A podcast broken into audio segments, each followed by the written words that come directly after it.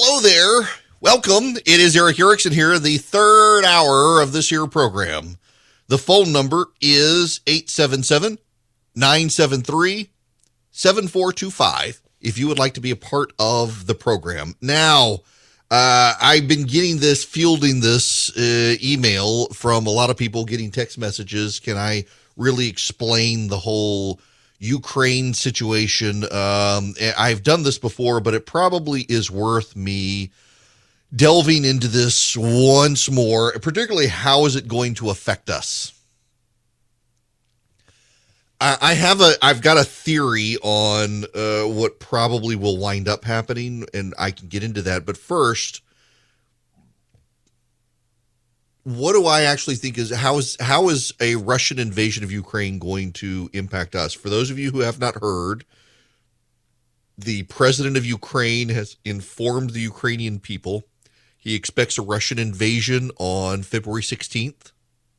This comes from American and NATO intelligence sources. There was a, a U.S. surveillance flight over Belarus and Russia earlier today I don't think it's a coincidence that his message comes after that flight landed and the intelligence was digested. What the Ukrainian president told his people, or well, actually, what I'm telling you, I don't think he went into all the details on uh, his end, was that uh, the Russians are now in attack formation. They have moved missile and rocket batteries and tanks into an attack formation outside of a general massing on the border, but into a uh, position to be able to invade very quickly and uh, I suspect that we will see the invasion uh, imminently. How will that impact you and me? Not a whole lot, to be honest. There are a couple of things, though, that I would expect to happen. Uh, just uh, my my sense of this from prior situations like this is expect gas prices and energy prices to go up because in international markets and the like, uh, that tends to energy prices, particularly fossil fuel oil prices, tend to go up. Probably natural gas as well. If Europe turns off uh, Russian gas access, uh, expect thereafter that uh, we will have to pick up the slack. And so you will probably see a lot of uh, increased American exports of natural gas uh, and propane to um, Europe but where you'll really be impacted more than anything else is probably the stock market. I would suspect we'll see the stock market collapse. And um, from there, we will see uh, stock turmoil, probably for a few days till things settle out. Now, uh, I will tell you, and, and, full disclosure, I'm looking off of Wikipedia only for frames of reference. Um, it tends to be fairly good on these sorts of things. Uh, but I've just I've got to remind myself of the of the the land that we're dealing with within Ukraine. Um, Ukraine was for a long time part of the Soviet Union. And it has most definitely been within the Russian sphere of influence. The Crimea and that area was part of the Ottoman Empire, and Tsar Catherine uh, the Great, decided to invade and take over. If you've ever, there's actually a great HBO miniseries uh, starring Helen Mirren uh, about Catherine the Great. And she uh, decided she wanted to take over Crimea. And it was always part of the Russian sphere of influence. The Russians only have one uh, port in the Baltic that does not freeze over. They have a landlocked portion of Europe uh, near Poland and the Baltic republics that is on the um, on the Baltic Sea, Kaliningrad. It is their only port on the Baltic that does not freeze over in the winter. In St. Petersburg, the Gulf of Finland and the Baltic, they freeze. So it's very difficult for shipping. You've got to go in through Kaliningrad. Now, Kaliningrad is landlocked uh, between Poland and Lithuania. The only other ports that the Soviets have are on the Pacific. You can get over to Vladivostok, uh, which is not in the wintertime a great place. Or you can get into Crimea. Crimea is a peninsula, the Crimean Peninsula, that juts out into the Black Sea. The Black Sea flows through the Bosporus and Turkey into the Mediterranean, and from there the Russians can command a fleet. Now it's very interesting, and you got to follow along with me here. The Crimea and Sevastopol are owned by Ukraine after the fall of the Soviet Union. When the Soviet Union fell, a lot of the Western nuclear missiles owned by the Soviet Union were stationed in Ukraine as the front lines against the West.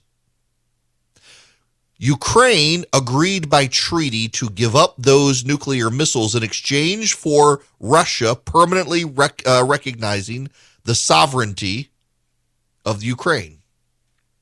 A lot of good that's now doing. The Ukrainians are now disarmed and ready for a Russian invasion.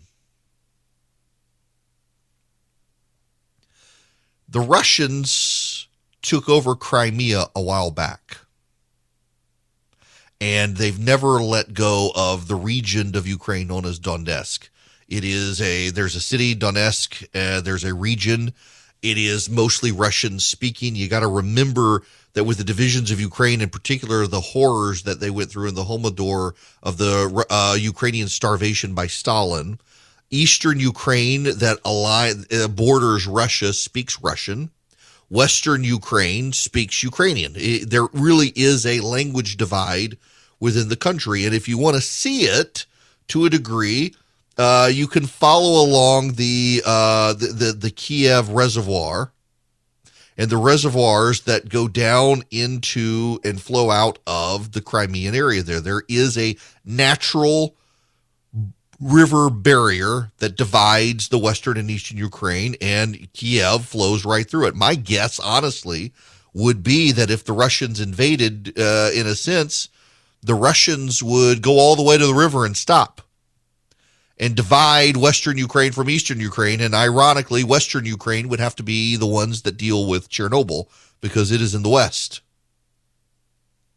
The Russians want their sphere of influence. The Russians want to have an actual connection down to Crimea. Uh, right now, they've got Crimea, but to get there, they've got to go through Ukrainian territory, part of which they've taken over with rebel forces. But it's a um, it's a real issue with the divide there. And it is a real issue that tests Western powers. Now, we need to back up a little bit here because you got to understand the larger play at stake. The Ottoman Empire. Yes, we're going all the way back, folks. The Ottoman Empire fell around World War One.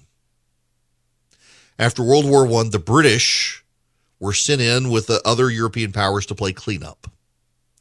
And the Turks, under Ataturk, became a secular republic that everybody respected and recognized. And after World War II, the Turks and the Ottoman Empire had been on the side of the Germans in World War I. Eh, after World War II, the Americans did a full court press on the Turks. It was a secular Islamic republic. It was partly in Europe, mostly in Asia. Istanbul is on the Bosporus, and they can control Russian shipping in and out of the Black Sea. The only port of the Russians that is always, in every case, stable, and it's the one that Vladimir Putin wants a land bridge to. And the Russians were beaten to Turkey by the United States. And we established diplomatic ties and we gave them all sorts of resources. We turned a blind eye to the Armenian genocide that the Turks did, and we put nuclear missiles in Turkey. And Turkey became part of the NATO alliance. The Russians got nothing. Literally, the Turks can stop the flow of Russians through the Bosporus into and out of the Black Sea over the last 15, 20 years, under President Erdogan, who is basically a dictator now, the uh, the military in Turkey has become more Islamic. The secular forces tried to launch a coup. He was able to purge them. The Turks have become more and more friendly to the Russians. Now, they don't have great relationships with Russia. You do need to understand this that the Turks committed a genocide in Armenia. Armenia was a Soviet republic. Turkey to its east is bordered by uh, Georgia, Armenia, and Iran, not to mention Iraq and Syria on the south. Georgia, which was an independent republic, uh, had been part of the Soviet Union, became independent. The Russians have taken it over and installed a puppet government. Azerbaijan and Armenia hate each other. Our, Armenia was one of the first Christian nations on the planet. Azerbaijan is Muslim. It has a lot of influence from Iran. They hate each other. They're at war with each other all the time. Vladimir Putin sees it as uh, destabilizing to have them at war with each other and is sympathetic to the Armenians because Vladimir Putin, though raised communist, has Christian sympathies and hates the Muslims. Vladimir Putin hates the Muslims. He hates the Muslims because the Chechen rebels in southern Russia are Muslim and he hates them. And he is worried deeply that a lot of them went to Syria and got a lot of training and want to come home and cause Muslim insurrection in southern Russia. So Putin has been angling, despite the problems with Turkey, for greater military cooperation with Turkey, in large part because it destabilizes NATO for him to do this. And if he can get Turkey on his side, he doesn't have to worry about going in and out of the Bosporus because Turkey controls it. And it is very difficult for other powers to control it because of Turkey. All of this is a to say Vladimir Putin's playing a long game, and um, Western diplomats have been playing a very short game. My guess is that Russia may go all the way to the river and leave Western Ukraine, blow up Kiev, but otherwise leave it alone cause them damage. Maybe he wants to take over the full thing because he's got uh, natural gas pipelines that flow across Ukraine into the rest of Europe. But the Europeans, of course, they're not going to want his oil. They're not going to want his natural gas if he goes all the way across. They're going to need the natural gas. See, the Europeans, with Russian funding, have been giving up their fossil fuels in favor of solar and wind. Well, it doesn't work so well in the winter. They haven't even built a lot of nuclear power. They've got all sorts of problems. Vladimir Putin has been playing a very long game against the Europeans and the Americans, and he's getting closer to executing the next move on the board, which is the invasion of Ukraine. He wants a land bridge to Crimea. He also wants the Turks on his side. It puts Erdogan, the dictator of Turkey, the president of Turkey, in a very interesting position where he can play the West and the East off of each other. Erdogan, of course, has his own problems with the ethnic Kurds. If the United States were to side with them too much, uh, that could create internal stress within Turkey for him. So there are very complicated international maneuvers on on the set here. But what you do first and foremost have to understand is that in Crimea exists a place called Sevastopol. Sevastopol is a major Russian naval base. It is on the Black Sea. It is the only Russian naval base that gives the Russians a clear path to the sea in the summer, the winter, the spring, and the fall. And Vladimir Putin would very much like to connect that back into Russia and sees Ukraine as a whole as naturally part of the Russian sphere of influence, Ukraine having always historically been within the Russian sphere of influence. And here comes the West saying, I think Ukraine wants to be with us. And the Ukrainian people on the western half of the river in Ukraine, they have wanted to be with Europe. The question now is whether or not Vladimir Putin will let them be. In the meantime, what you have to worry about is your 401k and price at the pump. Those will be the two most affected uh, issues if the Russians actually go through with this invasion. And it is looking very likely here on Valentine's Day that within two days the Russians will have invaded Ukraine and probably nothing can stop them. I want to cut corners and just get to the chase. A lot of you hear podcast ads and radio ads for Boll and Branch, and you're thinking, eh, they're just telling you it because they're getting paid. I'm actually telling you it because I'm a customer. We actually have Boll and Branch sheets. And yes, they are an ad. Yes, this is an ad, but yes, I really am a customer. I only like to do ads for companies that I really like, and I love Branch. So does my wife. My wife actually heard the ads and she wanted to try the sheets, and now they are the sheets in our house. Boll and Branch does not qu- cut corners. They make super soft, wonderful sheets. They use the softest organic cotton they can find. They get better with every wash. They soften and soften and soften, and they only use 100% sustainable raw materials. They're the first fair trade certified manufacturer of linen. You can feel as good about your Boll and Branch sheets as they feel against your skin.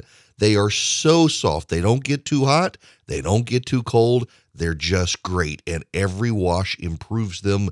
That, I'm telling you, is one of the coolest things about these sheets. It's like sleeping on a new bed every time you wash the sheets. It's great. Now, you can experience the best sheets you've ever felt at bollandbranch.com. Get 15% off your first set of sheets when you use the promo code ERICK at checkout. That's Boll and Branch, B O L L A N D branch.com, promo code ERICK, E R I C K.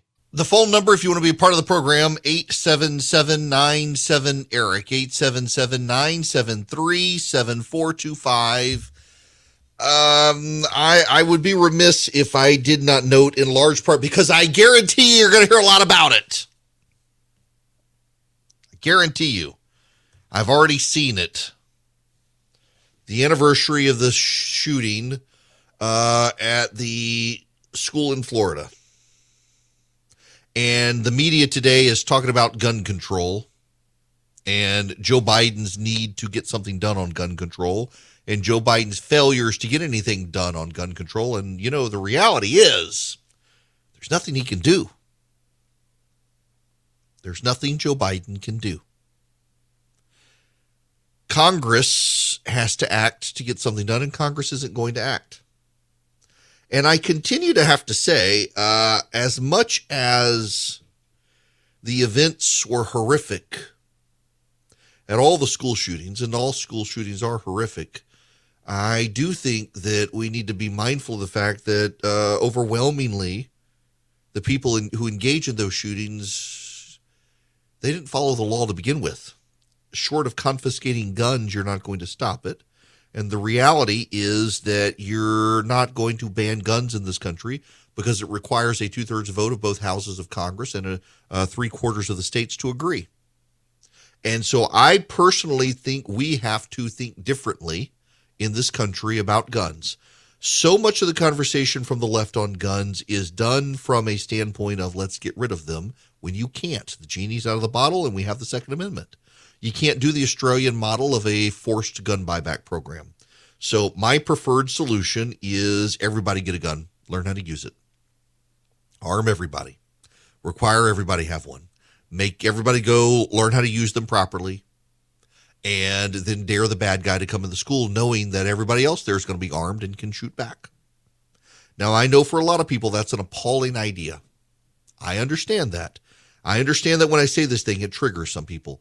But everyone who talks about gun control policy in the United States of America talks about it from the standpoint of let's round up all the guns. Notice how often, as well, they talk about long barrel guns. They don't talk about handguns when handguns are the source of most gun violence in this country. So give guns to people, teach them how to use them, and keep each other safe.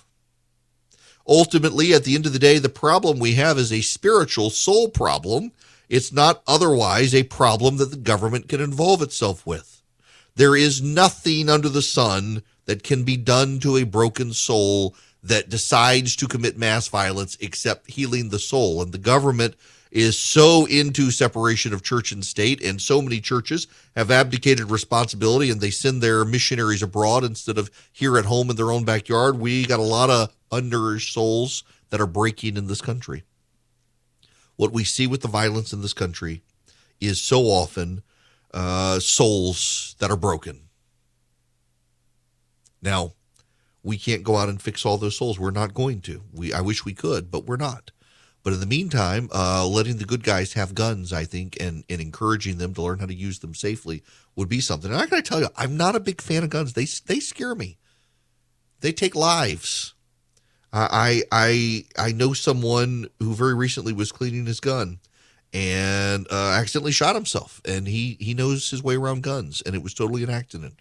And accidents happen. Um, guns worry me. They do uh, and I use them regularly. I know how to use them. Uh, I haven't been to the gun range in a while because bullets have been really expensive, and I need to go. Um, they're not something I like having around the house, but I feel at this point they're a necessity. Uh, you call 911 when the guy's breaking down your door, 911's not going to get to you in time.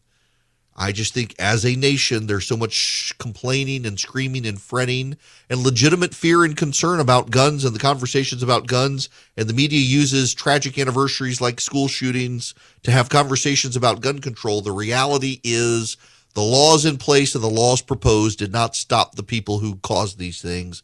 So maybe we should start thinking differently about gun policy in this country since we have a Second Amendment we're not getting rid of. And part of that involves putting guns in everybody's hands and teaching them responsibly how to use them to protect themselves. For my friends in Georgia, some breaking news for you guys. Andrew Pinson has just been named to the Georgia Supreme Court by Brian Kemp. Uh, coming soon to an ad somewhere, I put a clerk from Clar- for Clarence Thomas on the Supreme Court. Uh, Andrew Pinson, he's on the Georgia Court of Appeals. He'll be replaced there by Ben Land, uh, who's been a Superior Court clerk, uh, Superior Court judge in the Chattahoochee Judicial Circuit.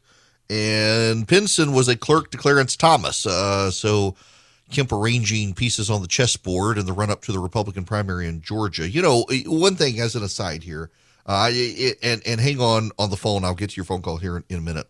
I got a concern. Oh, how do I begin this uh, without using the, I was going to say, without using the phrase David French.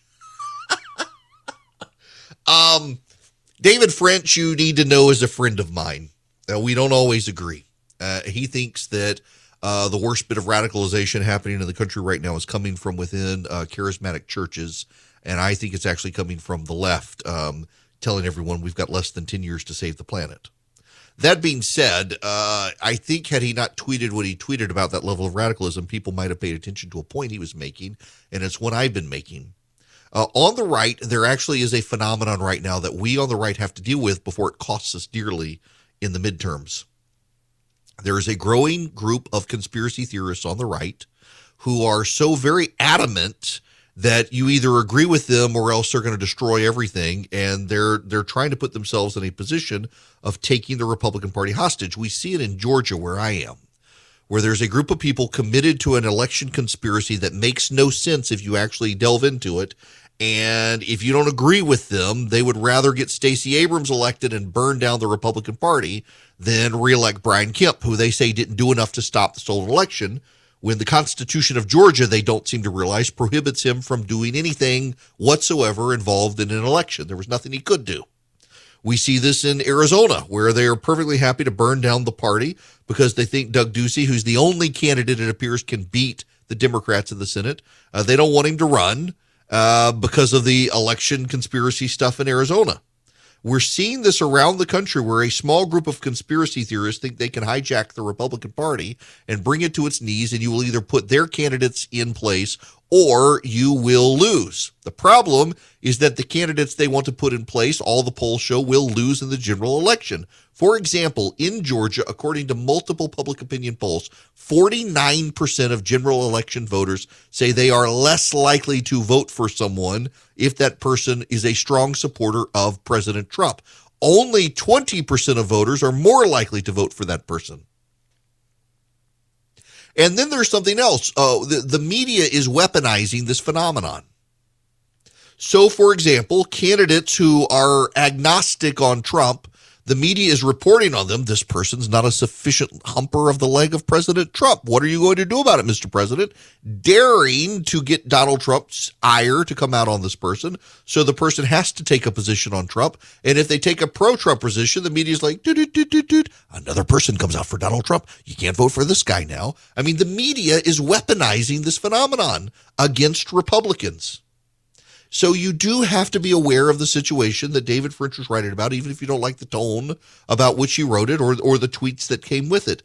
The fact is there are a growing number of charismatic churches in the country holding rallies for QAnon supporting conspiracy theorists who are convincing congregants at prominent churches that engage in voting that the election was rigged, the election's going to be rigged, that uh, Donald Trump is tied to prophecies about the end times and you got to go out there and support Donald Trump and his candidate. And in so doing, they're alienating themselves from the Republican Party and they're alienating voters from them. And they're creating a bunch of impassable barriers where people cannot get on the same page anymore because it's either their way or the highway. And most voters are opposed to the candidates they're running and opposed to Crazy Town. It's just not good.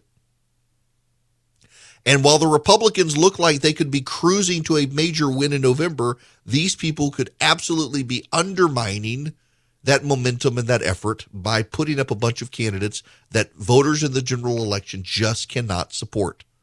The Republicans have got to be concerned about that. They've got to be concerned about the radicalism, even as I disagree with David and think that we need to be far more concerned with radicalism on the left. It's not to deny that there isn't some level of radicalism happening on our side with people who they, I mean, they're really, y'all, it, it's kind of crazy town out there. The number of people who come up with prophecies and tie Donald Trump into those prophecies and try to claim that the end times are dependent on the reelection of Donald Trump or, or you, you want to bring about the, the second coming of Jesus, you got to get Donald Trump back in the White House. It's some bizarre stuff out there. And it's happening under the radar, but it's happening at a growing number of evangelical, I should say evangelical, charismatic churches. Uh, I do not think, however, that it is as large a phenomenon as what David says. Uh, and I'm far more concerned about the coming violence on the left from a bunch of people who think that uh, the world is coming to an end in 10 years unless they stop the Republicans from getting reelected. Now, having gotten that off my chest, I want to go to Berkeley, who's been waiting patiently. Berkeley, welcome to the program. Hey, how you doing? Great. How are you? I hope you're doing fine. I am. Hope you oh. are too. Okay, I'm calling you about uh, when you made the statement about the uh, Crimea of Ukraine, uh-huh. telling the people to take up take up arms. Yeah, the the president there's and, been opposed to that in the past. Right. Well, that's why our Second Amendment is so great. We in mm-hmm. there it says we are the militia. So if we ever got invaded, as big as our country is, we have Americans to stand behind our soldiers to help. Right. Amen. So that's what I that's what I wanted to tell you. And I'm a supporter of Brian Kemp, and I'm a great, loving African American man of these great United States, and I'm a service member. And I also retired 34 years as a law enforcement officer. Well, so God bless you for that, I love man. Listening to you. No problem. I love listening to you, so I'm gonna let you go. I just want to, everybody to know that that's why Second Amendment's there for, and they Amen. they are trying to take it away from us. They sure are. Berkeley, thank you very much. Thank you so much. I appreciate that phone call. That makes my day.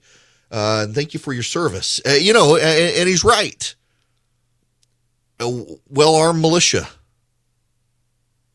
We have the right to keep and bear arms. The Ukrainians right now don't. I, I wonder if the president of Ukraine wonders if maybe he should have supported uh, Second Amendment rights in Ukraine. I mean, obviously they call it gun rights, I should say, not Second Amendment rights, uh, which he is not. Um, having a well armed populace. You know, I mean, everyone in Switzerland gets a gun and learns how to use it, and they're all part of the Swiss military.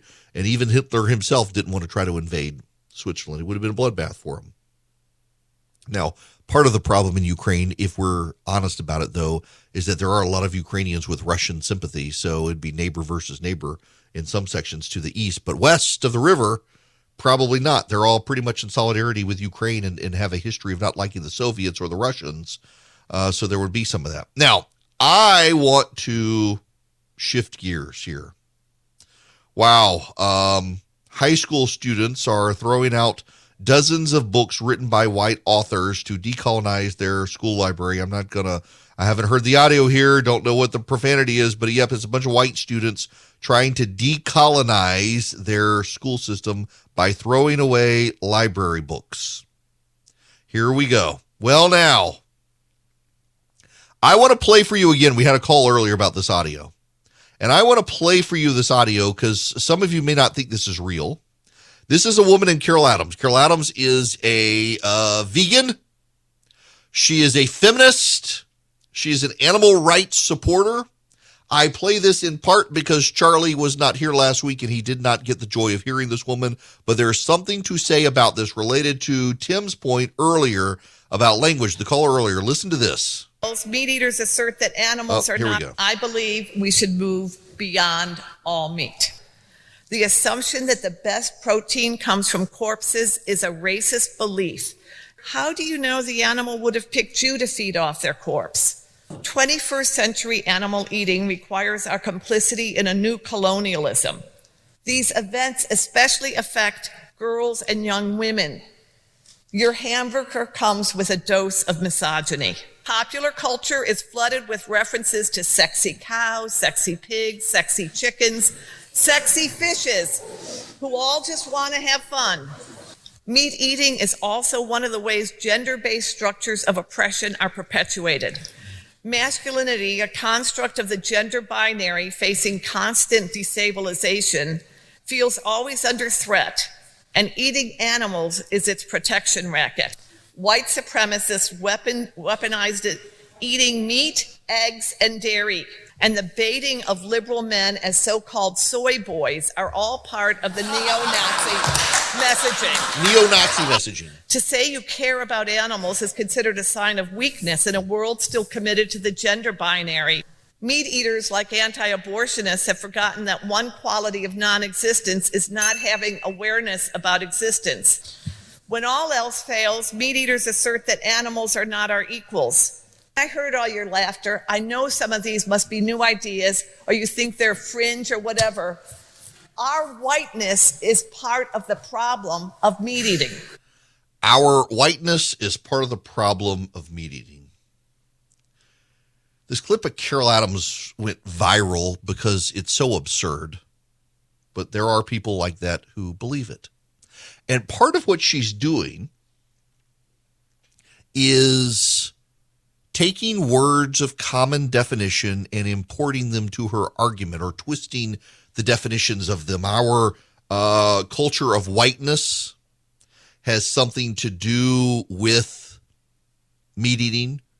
Your hamburger comes with misogyny.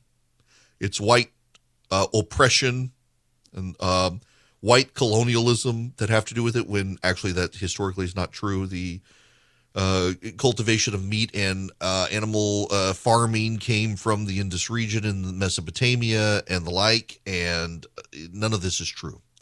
Uh, the original meat eaters were brown skinned people from the Middle East whose culture spread over time uh, historically. But it's what the left does. Uh, like, for example, cisgendered. Cis is actually from chemistry, CIS is from chemistry, uh, denoting or relating to a molecular structure in which two particular atoms or groups lie on the same side of a given plane in the mo- molecule, in particular denoting an isomer in which su- uh, substituents at opposite ends of a carbon carbon double compound are on the same side of the bond. Cis and it has been embraced by those on the left who would take cis from chemistry and import it to biology and create cisgendered, meaning your sexuality and your gender align. But now keep in mind how once they've established that, that your gender and your sex align, you are cisgendered. Now they say that, well, they said that gender was a social construct, but now they say that uh, sex is a construct as well sex and gender are constructs. It used to be that sex was how you were born, gender is what you decided you were, your social construct. Now they're both social construct. They continue to twist the language. And we see more and more of this on the left and the embrace of it by corporations in general. Corporations tend to now be run by the wokes. I remember when Rush Limbaugh uttered his comment about Sandra Fluke, it immediately changed advertising and radio. Until that moment, for example, General Motors would run advertisements on conservative talk radio. At that moment, a lot of major Fortune 500 companies ceased advertising in con- the conservative space. And a friend of mine at one of the ad agencies pointed to me that it was only a matter of time before this happened. They were looking for their excuse to do it. And they used Rush Limbaugh's comment about Sandra Fluke, Fluke, whatever, as their excuse, but it was coming anyway. They wanted a way out of conservative media. And so for people who say, well, Rush Limbaugh hurt the conservative radio industry and, and advertising, it was coming anyway and he's a convenient scapegoat to avoid acknowledging what actually happened. And that is that over time, marketing agencies and HR firms for companies have become very, very progressive. And in so doing, uh, they will perfectly advertise on MSNBC and on left wing sites like Vox.com. And they will avoid, like the plague, Fox News and conservative news outlets and, and conservative websites because the wokes have taken over. There's a story Bari Weiss has about a woman who ran a market ran marketing campaigns for Levi's and she's walked away. Uh, she's walked away. Her name is Jennifer Sey. She was an Olympian. Uh, for years has worked with, with Levi's, but she has openly called out schools on school masking policies and questioned COVID policies. And at Levi, the diversity, equity, and inclusion staff wanted her to essentially go on a listening tour that she wasn't an ally of uh, Black Levi's employees by some of the things she was saying in her personal capacity. They wanted to censor her, they wanted to regulate her, they wanted to silence her because corporations, major corporations in this country, are increasingly going woke because they are not making a choice to cater to the wokes. It is their employees who make the decisions themselves are woke. Almost every major company in America now has a diversity, equity, and inclusion office. It's where the wokes go to get their jobs because they can't find jobs in the real world with their gender studies degree. It's become a thing. And the only way to fight it is to not play the game. But unfortunately, too many Fortune 500 companies are too scared not to play the game, or they are too embedded with wokes where they can't not play the game. It's kind of the state of play here, but you and I shouldn't give in to it. We should continue speaking the truth.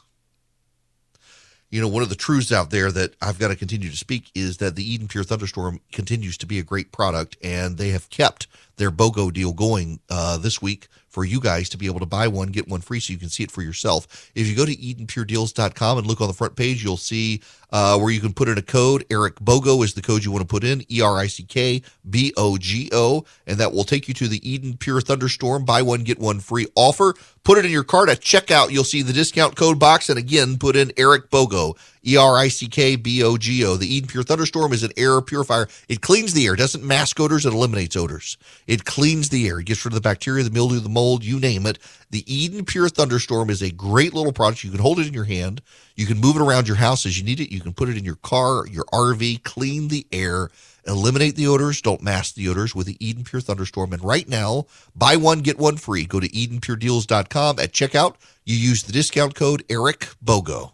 This side of the program brought to you by First Liberty Building and Loan. They are in Newnan, Georgia, but don't you worry about that. Wherever you are nationwide, if you're a small business, they can help you.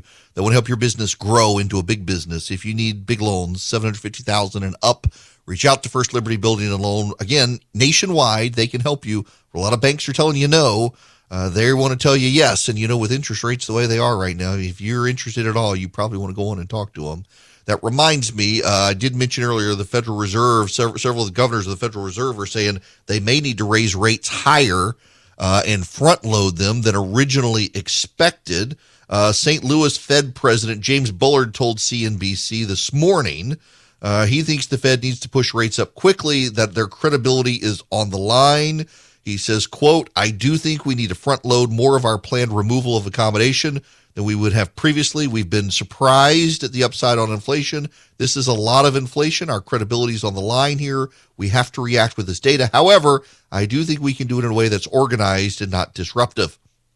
So uh, it looks like the markets are expecting 50 basis points. That's a, a half a percent increase, which is probably where it's going to be. I don't think we'll get a whole um, 75 basis points or 100 out of the gate. I just don't see him doing that. Uh, that could cause more harm than good. Uh, that being said, interest rates are going to be going up soon, folks. Uh, in fact, on, on, the out there in the marketplace, they already are starting to do that. So you probably are about to miss your time to refi and things like that if you don't hurry up and get it done. If you haven't already. All right, uh, be back tomorrow. Who knows what the news will have in store for us on Ukraine and the like. See you guys then. It's 2022 things are still crazy. Things haven't settled down. And now you got the Federal Reserve and interest rates, you got the economy, you got inflation. A lot of banks won't even return your phone call. Let's say you're a small business and you need a loan for $750,000 or higher. You see an opportunity where banks, they don't even want to see you. You want to buy a building, you want to build a building, reach out to the Frost family at First Liberty Building and Loan. They've been helping small businesses become big businesses since the 1990s. They want to help you if they can. So spend 10 minutes with them. See if you're a good fit for them and they're a good fit for you.